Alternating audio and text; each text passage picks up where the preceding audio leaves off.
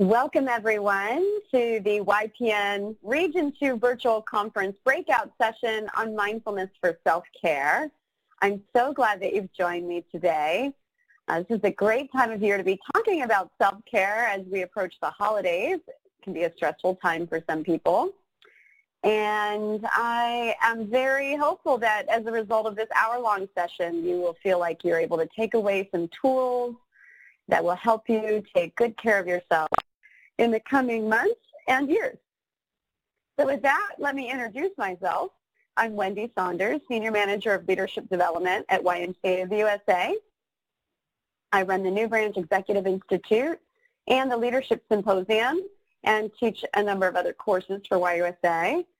In addition to that, I'm a certified instructor in a course called CBCT, which stands for Cognitively Based Compassion Training, which is a program of Emory University in Atlanta, Georgia.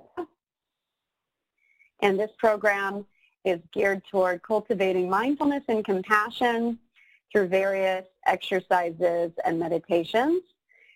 And then I'm also uh, very active in doing mindfulness and compassion workshops for YMCA of the USA staff, as well as YMCA branch and center executives from around the country for the last several years been doing workshops on these topics.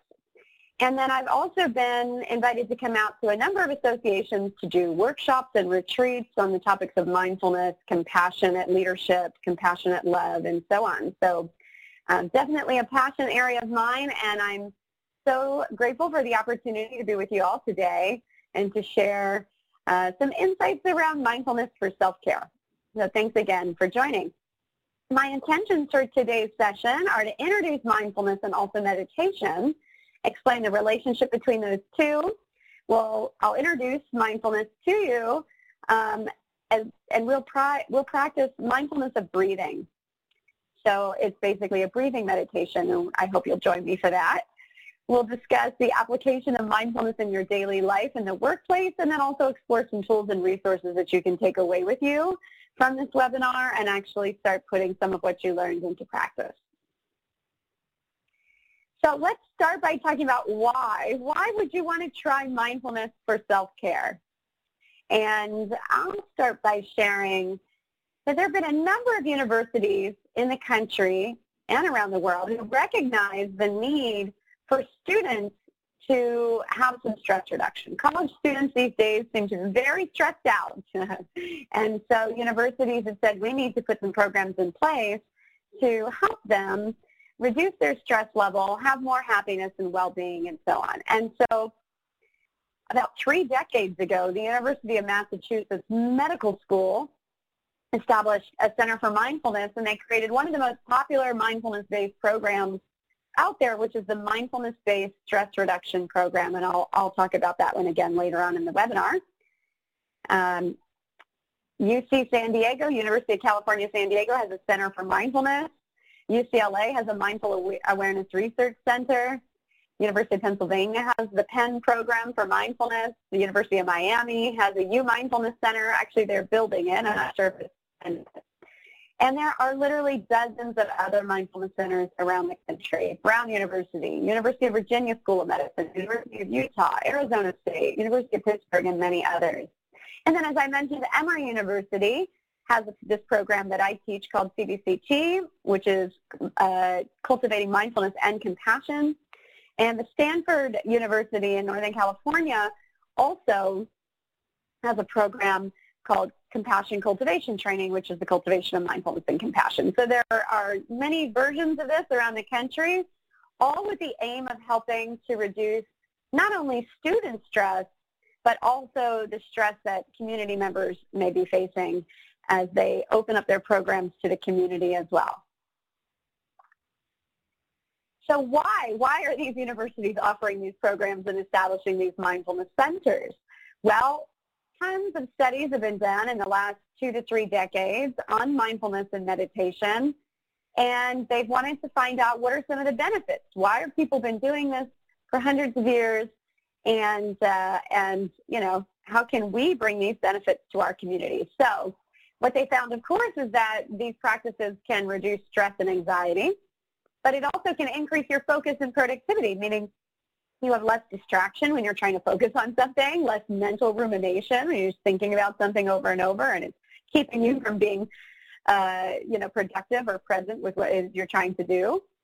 It can help enhance your emotional intelligence. You probably know that emotional maturity is one of our 14 leadership competencies at the Y, so emotional intelligence can be enhanced through this. It can help you have higher resilience in challenging situations than you have right now, even higher resilience. Uh, it can help heighten creativity, memory, energy, decision making, and some very recent studies have shown that uh, mindfulness practice can help to reduce unconscious bias and discrimination and so that's some really promising research uh, that's available now. So beyond this, again, some of the programs are incorporating mindfulness and compassion, and they've been looking at some of the benefits um, to our social relationships. So people are experiencing increased feelings of connectedness with other people, which is very important in a time where there's a lot of social isolation and loneliness. Also, increased compassion, as you might imagine, for oneself and for others more positive emotions, and more pro-social or helping behavior as opposed to anti-social, right? Pro-social, actually doing things to help other people. Now, this is all self-reported, right? This is what somebody says that they're feeling. So they also wanted to know, are there any physiological changes happening in the body as a result of mindfulness practice? And they found that yes, cortisol level, levels have been lowered as a result of these practices. Cortisol is the stress hormone, so makes sense. Um, also, your immune system can be elevated. You can reduce inflammation in the body. And then change your activation of the amygdala, which is the fight or flight uh, center of the brain. And so it changes the amygdala activation. People have reported less pain and better sleep. And there have been literally thousands of studies that are taking place on this now, more than a thousand each year, which is just a testament to how much this particular field is growing right now as people recognize that these benefits are accessible to them. And more and more people are trying, trying out mindfulness and meditation. In fact, check this out. National Institutes of Health has a National Center for uh, Complementary and Integrative Health. And so they've been measuring how many U.S. adults aged 18 and over in the country have been practicing complementary and integrative health practices like yoga, meditation, chiropractic, etc. And so what you see here might not be that surprising on the left-hand side when it comes to yoga. Back in 2012, almost 10% of the population was practicing yoga. Probably every YMCA, most YMCAs in the country have a yoga class if you have a full facility. And in five years, from 2012 to 2017, that went up by almost 6%. So a big increase. And, um, and it makes sense that the YMCA has been actively focused on yoga since 14.3% of our population is practicing yoga. And that equates to, I think, roughly 35 million people in the United States, which is a very large number. Now, what you might be surprised to see, back in 2012, just 4% of the population were, were reporting to be meditating if they were age 18 and over. But by 2017, that had jumped more than 10% to 14.2, almost the same level as yoga. And so I think it's a question for us as Y leaders. Uh, do you have meditation classes to help your community members deal with the stress in their lives and, uh, and help them have more happiness and well-being? There are some wines in the country that do, but I think this is a huge opportunity for us um, as a movement to be thinking about how can we provide this type of help for our members. In any case, this is also helpful for you, and that's the point of this webinar, um, but it's something for us to be thinking about for our wives as well. Back in 2014, Pew Research Center did what they call a U.S. religious landscape study to see what the characteristics and qualities are of people who participate in various religions, and also to see what the landscape of religion looks like. Is it increasing, decreasing, etc. Um, they survey roughly 35,000 people of all different backgrounds, obviously all different religions, but also all different socioeconomic levels, race and ethnicity, gender, etc., different parts of the country. And so one of the things that they ask is they ask you to say what your religion is, but also if you meditate. And so they're able to correlate that data and show the percentage of people in each of these religions who meditate at least once per week, and they ask the, the frequency. So this might be surprising for some people, but um, it might be typical to think of people who are Buddhist or Hindu um, meditating. But actually, there's a, quite a few people who are practicing meditation at least once per week in every religion. And this is just the first eight, I believe, that they listed on the survey, but the list goes on, obviously. This is just a small sampling of religions. Um, but this is, uh, I think, in part a testament to the idea that this movement is growing. People are recognizing that they can practice, especially mindfulness meditation and other types of meditations that help them with their well-being, and it doesn't jeopardize their religious values or belief set in any way. In other words, these meditations that a lot of people are practicing are not religious. They're not, um, they're secular or faith inclusive. Um, you can call it uh, whatever word makes sense for you, but the idea is that you hold on to your own religious beliefs but you can still practice and get the benefits of some of these types of meditations. And more and more people are recognizing that and are practicing meditation, especially with all the apps that are coming up and so on. And so uh, with that, these numbers are continuing to grow, and I'm very curious to see what the next uh, landscape, religious landscape study is going to show, because my, my guess is it's going to be even higher than this one. Now, it's important to note that there are many different types of meditations. Uh, mindfulness is actually much broader than meditation, and I'll talk about what that is in just a moment, but you can practice or get good at mindfulness by doing mindfulness meditation. But there are many other types of meditation, and the survey done by Pew Research Center on the last slide did not ask what kind of meditation. So there's body scan meditation, sitting with God meditation, transcendental meditation, Christian or contemplative prayer meditations, many different kinds. I have mindfulness, loving kindness, compassion, and breathing highlighted because those are the ones that I teach the most often. But there are many kinds, and um, and again, people are finding that they can practice and experiment with these different types of meditation and get the benefits and still hold on to the religious beliefs that they have. There's nothing that they have to let go. So what is mindfulness? I've been talking about it a lot so far, and I want to take a few minutes to break it down for you. Uh, in fact, at Emory University, where I teach the cognitively based compassion training program, the way that we define mindfulness is that you're actively staying aware and retaining your attention fully on something in the present moment and not allowing your attention to drift off to something else. So being mindful means actively staying aware and consciously keeping your attention fully focused in the here and now, right now. My hope is that right now you are consciously uh, directing your attention and keeping it fully focused on me and the webinar and not talking to other people in your office and looking at your phone and so on, right? So the idea is that you're actively staying aware, of retaining your attention on the pre- in the present moment. One of the things that you could keep your attention on is your breath. And we are going to practice doing that in a few minutes, so I hope you'll join me uh, in doing that. That's just an example of something that you could put your attention fully on in the present moment and not allow your attention to drift off to other things. But you could be mindful of anything in the present moment. And so I'll give you some more examples. This young lady down here on the left-hand corner uh, is doing a bit of both things, right? She's eating and she's working on her laptop. And so she's not being fully focused on either one. She's sort of trying to split her attention and actually multitasking. There have been a lot of some good research studies that have shown that it's a bit of a myth thinking that we can multitask well. Uh, but that's a topic for another webinar. So uh, just thinking here, she is not being completely mindful of her eating or mindful of her work. Another example, I'm sure this has never happened to you, uh, where you're in a meeting with someone presenting and you start you know, gazing off into the distance, thinking about other things, you're not being mindful, not being mindful of the person who's presenting. As you can see here at the table, nobody is being mindful of the presenter. They're all doing other things. So they're not consciously staying aware and keeping their attention fully focused on what's happening in the present moment, which is this person uh, facilitating. Another example is being mindful of our emotions and our emotional state. So oftentimes we might feel a strong emotion and then we let it carry us away. We don't actually recognize that we're being carried away by it.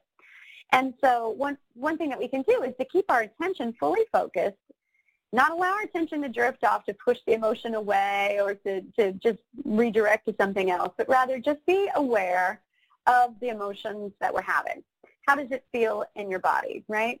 What thoughts are coming to mind? So just being aware of everything in that moment. And when you do that, it gives you some flexibility to choose a different response rather than the way that you typically react in that particular emotion.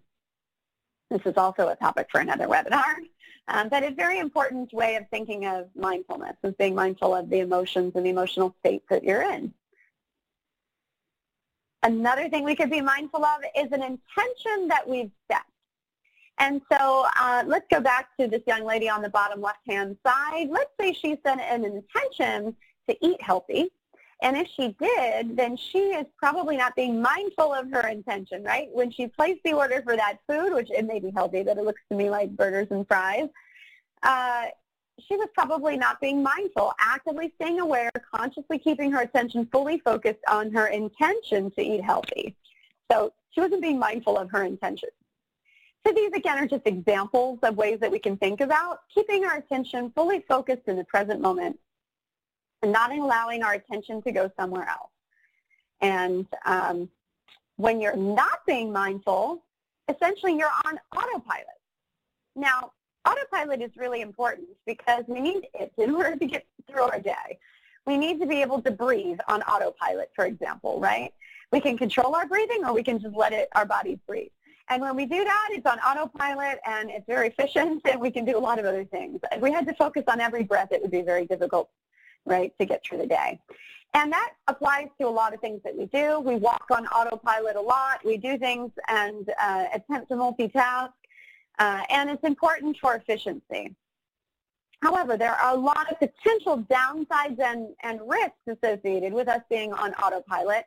And that's one of the reasons why um, mindfulness can be so good for self-care because it keeps us from being in situations that could be, you know, potentially dangerous or um, where we're just not taking care of ourselves as well, as well as we could. So I'm going to go through this list here, and I will volunteer myself as an example uh, for each of these because I've done every single one of them. Eating on autopilot. Um, you know, you're doing something else, you're thinking about something else while you're eating or drinking some water. I mean, it just happened to me the other day. I'm busy thinking about something. Drink, I drink a sip of water and I choke on it. Why did I choke? Probably because I wasn't, I just know somewhere deep down I wasn't paying attention, right? And maybe this has happened to you. Chances are I've done many, many of these webinars and I haven't had one yet where people can't relate to that example of where you accidentally choke on food or water and it's because you weren't paying full attention. You were on autopilot. Reacting and responding, we just talked about that. We have a lot of habits, habitual ways of reacting and responding, and we just do them on autopilot because it's the way that we've done them and we're the way that we're programmed, so to speak. So um, the alternative is to slow down and be mindful, to be aware of our emotions, and we can change the way we, react and respond. Uh, if we don't change it, we just operate on autopilot driving. Now, this is a really scary one. I would like for you to think for a moment, have you ever had a time where you were driving somewhere, you get to your destination, and you literally think to yourself, I have no idea how I got here. I don't even remember driving here. Has that ever happened to you? I admit it's happened to me before because I was not being mindful of my driving. My mind was busy somewhere else. And how dangerous is this for ourselves and for others? I mean, how fortunate that I didn't run into something or someone because I was driving on autopilot. I wasn't really paying attention. Same thing could happen if you're on the freeway and you miss the exit, right, because you weren't paying attention. Again, potentially dangerous or could just be, um, you know, a big hiccup in our day that could disrupt uh, our well-being for the day. Walking on autopilot, I just mentioned that check out this photo here. These folks are all walking and looking at their phones.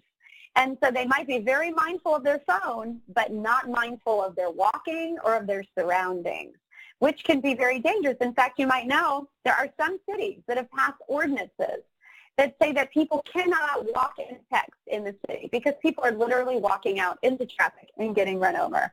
We're not being mindful. Very, very dangerous. There's a hospital near where I live that has signs up inside that say no walking and texting because people are walking into patients, uh, sick patients, you know. And so um, maybe you can think for yourself, was there a time that you can remember where you were walking, you weren't, you were looking at your phone especially, not paying attention and ended up in a situation, in a dangerous situation or somewhere that you didn't want to be? Or perhaps where you tripped over something, ran into someone, right? Um, so we, we really are operating on autopilot, and it's potentially hazardous for us if we're, we're walking and driving, especially on autopilot, and not really paying attention. Sitting for too many hours. Has this happened to you, uh, where you've got your leg falling asleep, your foot falling asleep because you're sitting on autopilot? Not getting up and walking around once an hour, or uh, I think that's what they say you should do. Checking your phone on autopilot. I would love for you to think for yourself, in the time that we've been on this uh, session together, have you looked at your phone on autopilot because you got an alert, you got a text, you got, you know, a Facebook like or whatever it was that drew your attention to your phone and you looked at your phone and then came back to the webinar. You are probably checking your phone on autopilot. Now, I know some people have iWatches, and I've, in multiple webinars that I've, workshops that I've done, people have said that their, their iPhone buzzes every time they get an email. And so they're sitting in meetings and talking to folks and literally looking down at their watch constantly because they're checking their phone or their watch on autopilot. How do you think this makes the people feel that you're with? Plus, you're being distracted for a portion of the meeting or the time that you're spending with someone if you're constantly checking your phone, looking at your watch. So um, again, another way that it can be harmful to, especially to our relationships with other people. Surfing the internet on autopilot, I don't know if any of you have found yourself in a rabbit hole on the internet before. I certainly have, or with Amazon, I get on Amazon and before I know it, hours have passed looking for things. So again, autopilot perhaps wasting time, you know, perhaps we could be using our time in another way.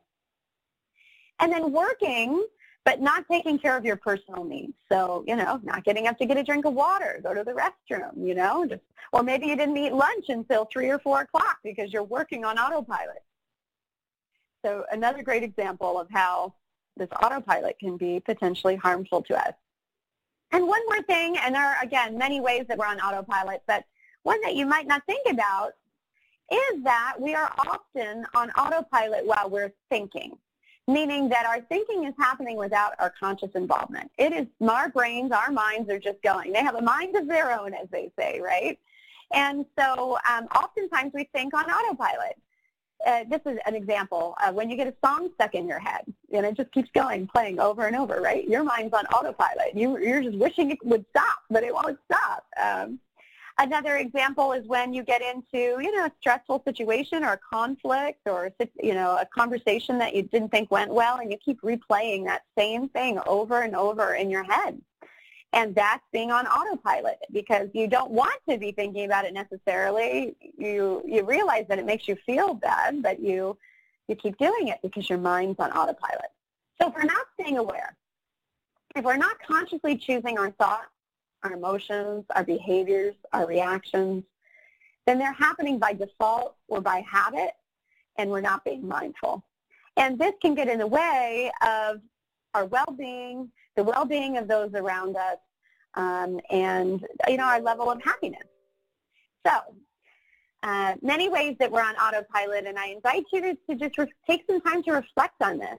How are you on autopilot, and how could it be harmful to you or to those around you?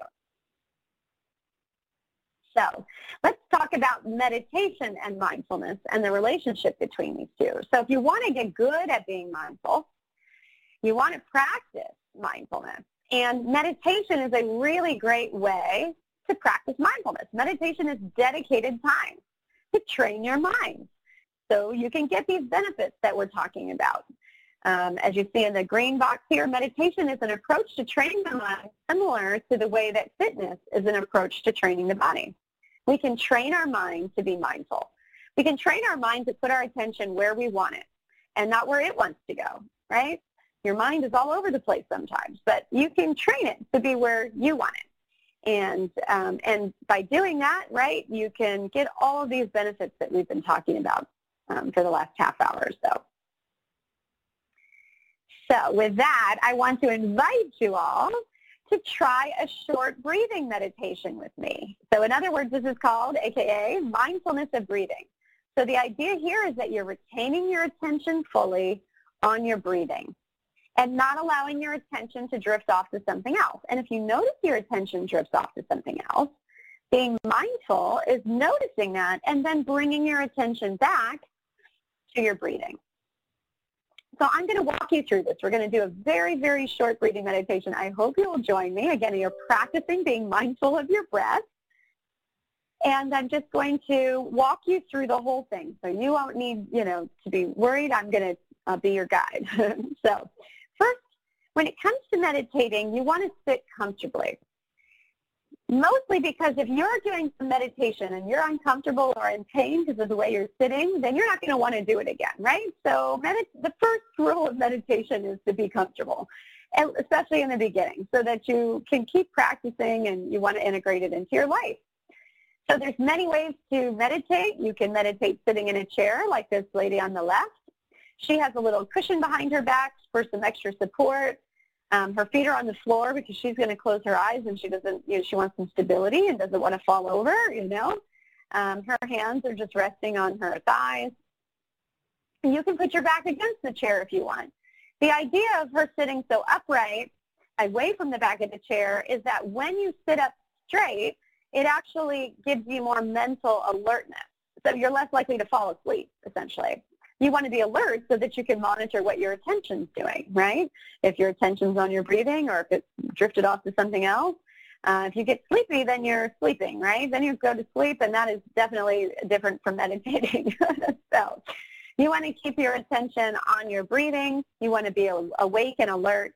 And one of the ways you can do that is by keeping your back nice and tall and not getting too comfortable that you're going to fall asleep. You can sit on the floor. You can sit on a cushion. You can put your back against the wall. I mean, you can sit in a nice comfy chair like the gentleman on the right. Um, you know, when I meditate at home, almost always I meditate on my couch. It's just the most comfortable place for me.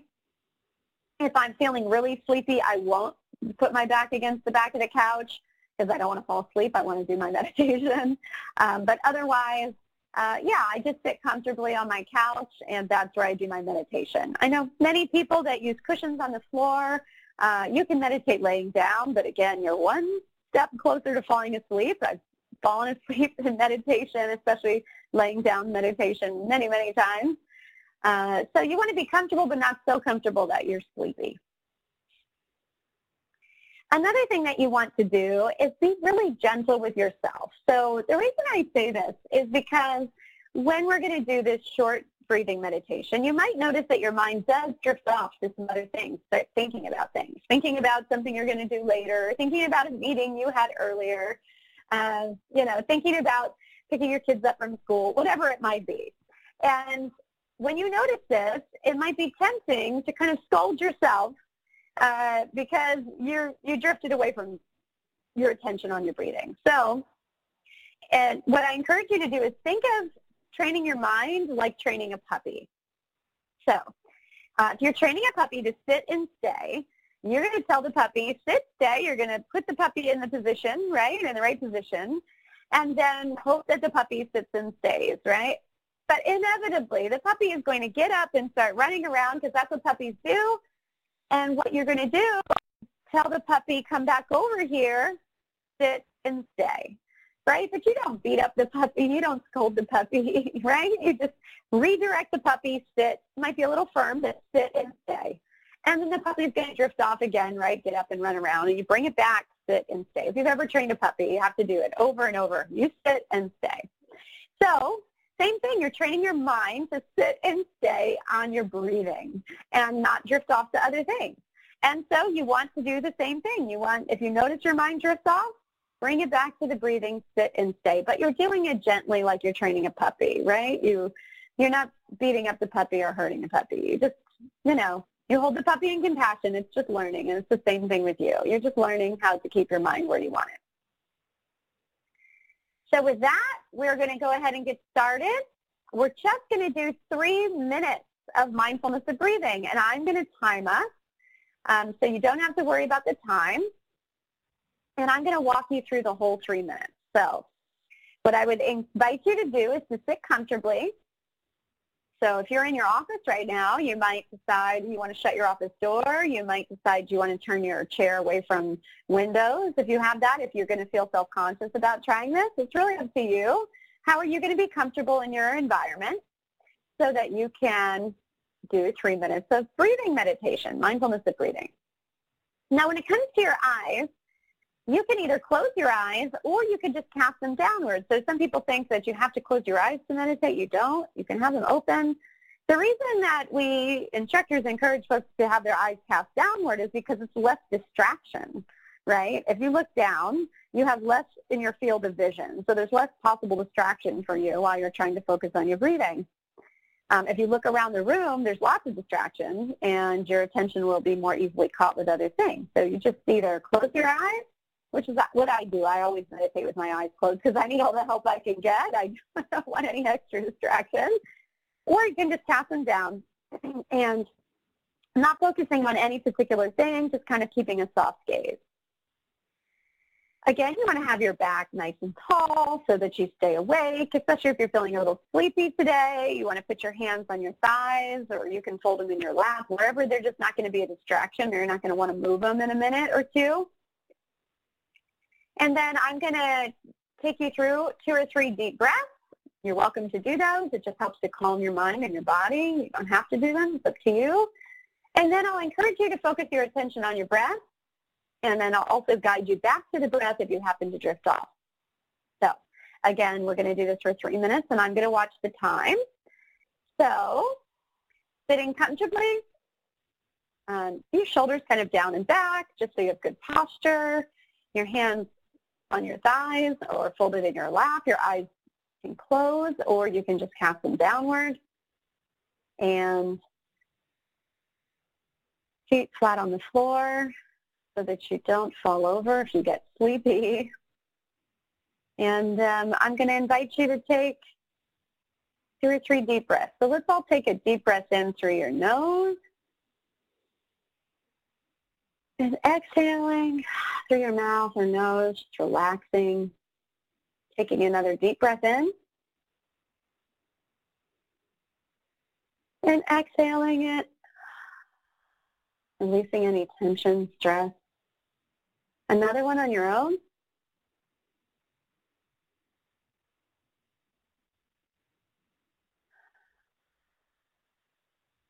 And now just allowing your breathing to return to its natural rhythm.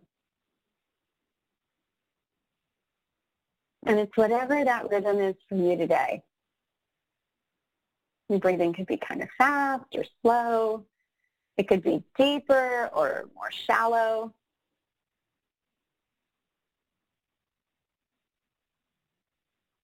just notice how your body is breathing right now for this meditation.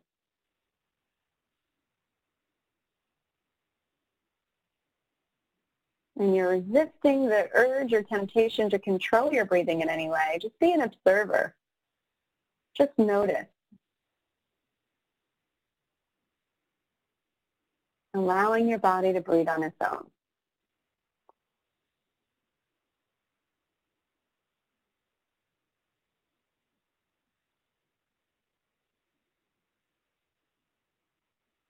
Now see if you can notice where do you feel the sensations of the breath most strongly in your body. Do you feel some coolness or swirling in your nose? Do you feel the breath going down your throat or into your chest or abdomen?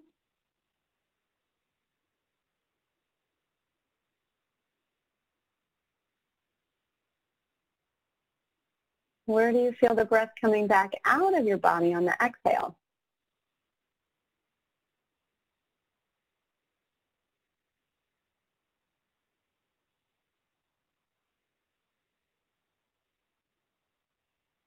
Seeing if you can find that spot where you feel the sensation, the strongest and then holding your attention there.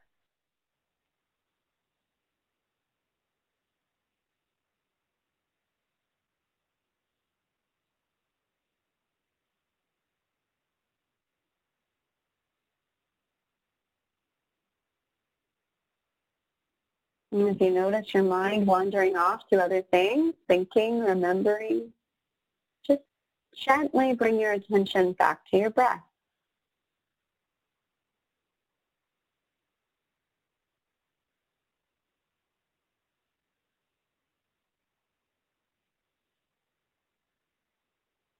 And now taking a couple deeper breaths.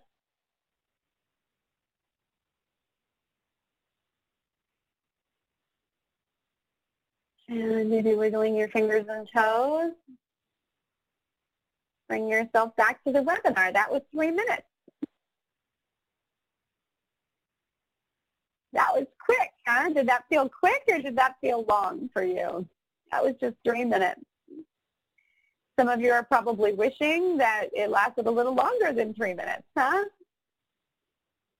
So my question for you, do you feel more relaxed after just those three minutes. I do. Even just leading this webinar with you, I feel more relaxed after just three minutes. And so this is one of the beautiful things about mindfulness meditation is that even short spurts of it can be helpful. Um, you could just do that for one minute. You could do it for three minutes. You could do it for five, ten, twenty. Um, you know, some researchers say the sweet spot is between 20 and 30 minutes a day of uh, mindfulness meditation. And this is mindfulness of breathing. Of course, you could be mindfulness of many things in your meditation, holding your attention on something in particular. It could be a word, uh, an image, many things. But in this case, we did breathing. We always have our breath with us, so we can do this anywhere. You can do it when you go to the restroom or, you know, uh, when you're getting ready to start a meeting. There are a number of YMCAs that have started their meetings with one minute of, of breathing meditation or mindfulness of breathing. So an invitation for you to be thinking about how you can incorporate even a short breathing meditation into your day. So let's talk about some more ways, especially some fun ways that you can integrate mindfulness and meditation into your daily life. When can you find time to meditate? Can you think of some times in your day when you might be able to fit it in. So um, some people do it first thing in the morning. Uh, they, you know, may get up, use the restroom, use the restroom, come back, and then do your, your meditation first thing. Um, some people love meditating in the morning. There were years of my life where I did it every morning because, you know, your mind is not as busy when you first wake up, especially if you don't check your phone. Just go right into your meditation. It's a great time to practice and train your mind and start the day off in a, in a way that's very centered and where your mind is very focused and productive, right? Other people are putting it into the routine of their workday, you know, taking some time during the workday in your office to do a, you know some time of meditation. People putting do not disturb signs on their office door for 10 minutes as they take a, a, a break to take care of themselves during the workday. I know a number of executives who meditate in their car, not while they're driving, um, but when they get to work, uh, right before going into the office, they'll sit in their car for five, ten, even tw- I know someone is doing 20 minutes uh, in their car before they go into work. And so, and especially this one person is very busy with their family at home, so she can't find time to do the meditation before she goes, you know, gets in the car. But before she goes into the office is when she can find that space, so she takes the, the 20 minutes then. Other people, again, doing it uh, at the end of the workday, but before they go home, right? So calming down all the rumination, all the thinking about work and all of that and putting your mind where you want it, focusing and centering your attention calming down any stresses by doing it before going into your home. Of course, it could be done anywhere, um, anywhere you feel safe, where you feel like you could build it in. So these are just some ideas of ways that you might make it part of your daily routine. I also know people who do walking meditation, uh, where they're paying close attention, putting their attention fully focused on their walking, on feeling the ground as they're stepping and so on. So they go for a walk outside for five or 10 minutes and stay in the present moment and feeling the sensations of walking and not letting your mind drift off to thinking and planning and all the other things that our minds want to do. So just some ideas. Uh, you could literally schedule it in your calendar. So there are large organizations that have standing calendar appointments for guided meditation calls that they're doing. Um, and you could just build that right into your schedule if you wanted to. Every day at noon for 10 minutes, I'm going to do my a 10-minute breathing meditation. Uh, this is my phone screen here. It's actually my puppy, so I know so much about puppy training. Uh, that's Max. But in any case, I have an app that I use that has reminders and so I set reminders on my phone to meditate three different times during the day. And so, you know, I may not actually meditate each of those times, but it's a reminder that prompts me. It's a way of reminding me to do it every day. And as I mentioned, I need all the help I can get. So um, those reminders are really helpful. And I'll share more about the apps that you can use shortly. So let's talk about some other ways that you can Retain your attention fully in the present moment throughout your day. So again, you can meditate. That's dedicated time to practice being mindful, honing your attention, right? Keeping it where you want it. But you can also do it throughout your day in many, many ways. And so one is anytime you're talking to someone. Anytime you're talking to someone, it's being fully focused, retaining your attention consciously in the present moment with the person that you're talking to and not letting your mind drift off to other things. Man, I got to get to that meeting later. I got to do some more work. I need to check my emails. you know, all the things our mind likes to think about. Because again, it has a mind of its own. So being fully present with the person that's right in front of you. This could be at work, but of course it could also be at home. Are you fully present with the people at home or is your mind somewhere else or is your attention somewhere else? So you can practice being mindful with every interaction. Another great way to practice is when you're feeling an emotion. You know, you're getting in a conflict with someone at work or someone at home for your own well-being and for the potential relationship uh, that you're wanting to, you know, that you're wanting to um, protect. you might consider being mindful in the moment when you're having an emotional reaction, right? So, oh gosh, I, gosh, I feel that my heart rate is increasing. I feel flushed. I feel um, my breathing rate is increasing. My palms are getting sweaty. I feel the emotions. Now I'm starting to think things of being reactionary. Okay, so you, as you're doing that, you're creating space and time so that you're less likely to react in the way that you do habitually in those types of situations. And you have more flexibility to choose a different way of reacting and responding. And the opportunity to just maybe do a little a few breaths in that moment right to help calm down the effects of that particular emotion especially if it's a, a negative emotion one that's um, in conflict with others. This is a fun way to practice being mindful. One that you might not think about is mindful eating. If you ever go on a mindfulness retreat where you're practicing mindfulness for days on end, um, every meal is mindful eating. And the idea here is that you're actually just focusing your attention fully on eating your food and not thinking about all the other things that you've got to do. And so, you know, for every meal of the day, you could be doing mindful eating. You know, your breakfast in the morning. Let me taste the food. What's the flavor? What's the texture? Um, you know, let me feel myself swallowing the food, you know, drinking, being really mindful of eating and drinking, right? And not busy thinking and planning and doing everything else. So it's just another opportunity to train your mind to be where you want it to be as opposed to where it wants to be.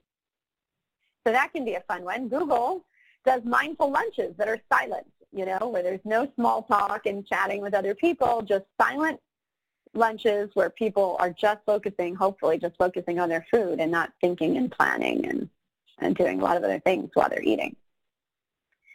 Another fun one, this is one I had to quit because one of the times that my mind tends to spin and plan and get really ruminating is when I'm in the shower.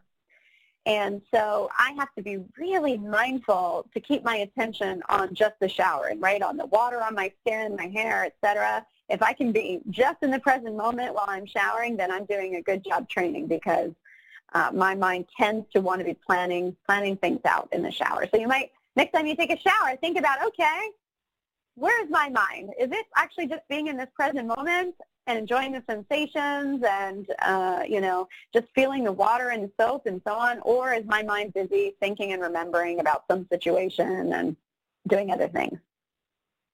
And then an invitation for all of us to drive mindfully. I've had people in my workshops who have said, this is, if there was anything they took away, is that they need to go back and drive more mindfully. I mean, and it's one thing to be distracted by the phone while you're driving, right? And of course we don't want to do that, no texting and all of that. But beyond that, it's also just being fully present, that your mind is present on the driving and your mind isn't somewhere else, keeping you from being distracted. So when you, you, you, you miss an exit or you get to your destination and you don't remember getting there, or maybe you don't see something that runs out in front of you because your mind's somewhere else. So another way to think about practicing being mindful. So there are many ways. I'm sure you can think of others, other ways that you can be mindful um, throughout the day. Again, every single moment, you can be mindful of that moment and, um, and notice what your mind is doing. We call that metacognition in the mindfulness world. It's the ability to see, you know, to be aware of everything that's going on in your mind, your body, uh, and so that way you are not being, you know, you're not at the mercy of your mind or of your emotions. You can, you are aware and you're keeping your attention fully focused on it. So with that, I want to start talking about just some tools and resources that you might want to um, take advantage of in the coming months and, and weeks Maybe you want to get an app or start trying to find a few minutes in your day that you can do some meditating and practice mindfulness. And so there are a lot of great ways that you can do that. So the meditation app that I like the best is Insight Timer because it is free it is the most popular meditation app in the world, and there are hundreds of thousands, if not millions. Oh, no, 7 million. There we go. 7 million meditators that are using the app around the world. And there are so many different kinds of meditations that you can do. But it's very easy to just put in breathing meditation or mindfulness meditation, and you'll get a lot of free guided meditations that you can use right in the app. And then you can also set reminders like I do with Insight Timer. And there's also specialty types of meditations that you can access on there if you need help with sleeping or things like that. So I really recommend Insight Timer, especially because you get 15,000 or more meditations for free. And it's a really great app. It also can track your statistics for meditating, show you how you're doing. So it's a, it's a really great resource. You may also be aware of these two are also, these are the two most popular meditation apps that companies are buying for their employees. And this could be a whole other webinar on the ways that companies are utilizing mindfulness and meditation with their staff. Um, there are a lot of companies that are doing this today.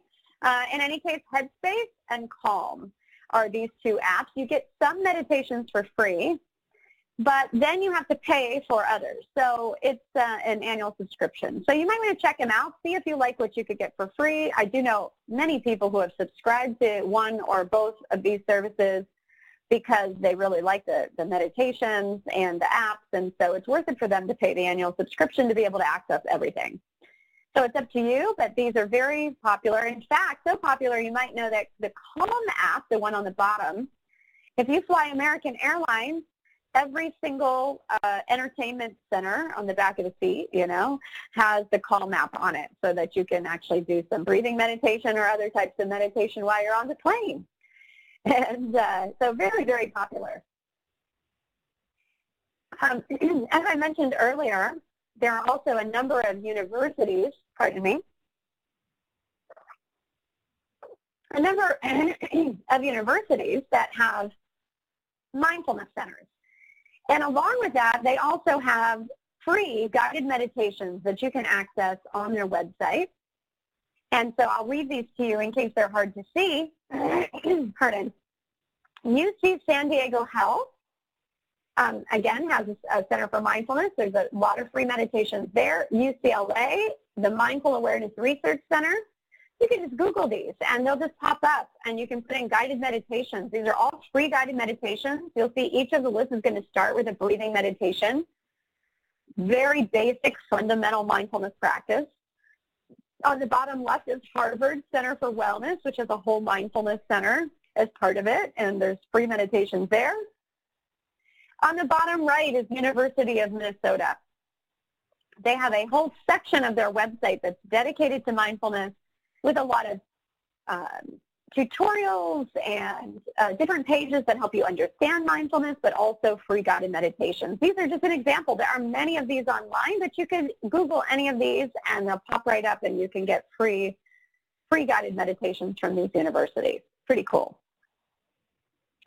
I also mentioned earlier University of Massachusetts Medical School has a Center for Mindfulness. and that they created what's called the Mindfulness-Based Stress Reduction Program, MBSR.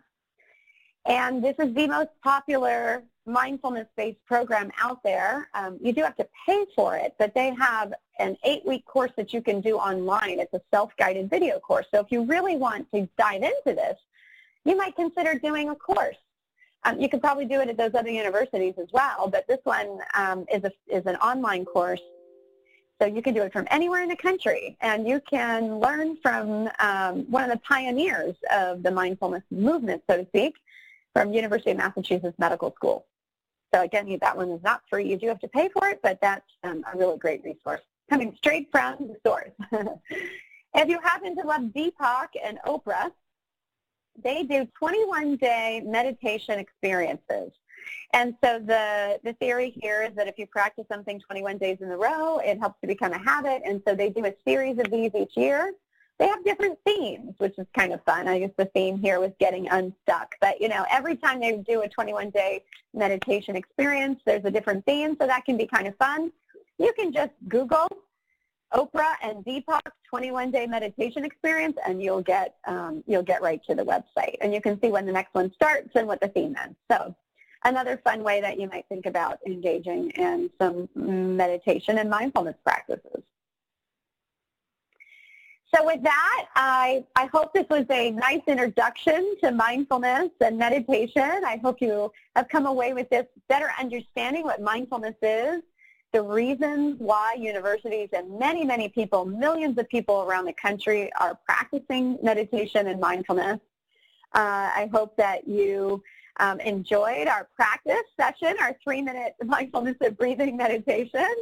Um, congratulations if that was the first time that you did mindfulness and breathing. And, uh, and I hope that it gave you a little glimpse into what's possible for you in terms of bringing a simple breathing practice into your life. Uh, you could do this again at work. You could do it at home um, in a time, what we call it sometimes is crisis meditation. When you're feeling like times are getting tough, you're feeling stressed, it's a great time to do three minutes, five minutes, however long you can fit into your day uh, worth of breathing meditation. can really help to calm down all of that stress, anxiety that you might be feeling. And then I also hope that you saw that mindfulness is something you can practice all the time. It doesn't have to be in a dedicated time like meditation, but you can do it when you're talking to someone. Um, you can do it at home. You can do it at work. You can do it in the shower. You can do it while you're eating. It's just practicing, training your mind to be where you want it. And also being aware of your emotions and the physical sensations in your body uh, as they're happening and not allowing yourself to push it away, to suppress it, to ignore it, to be distracted, but rather to fully experience the present moment. So um, this is my contact information. I really, really would love to hear from you if you enjoyed this webinar. Um, if you wouldn't mind sending me a little email just to let me know, uh, that would be great since this was a recorded session and I didn't get the opportunity to interact with you. My email address is right there, wendy.saunders at ymca.net. You can also reach out to me on Facebook or Twitter at Wendy Saunders CL. That stands for Compassionate Love since I've been doing talks on compassionate love as well. Um, But please, please reach out. Um, thank you so much for taking the time to be with me for this session today. Uh, I wish you many mindful moments as we go into the holidays, and I wish you wonderful holidays as well.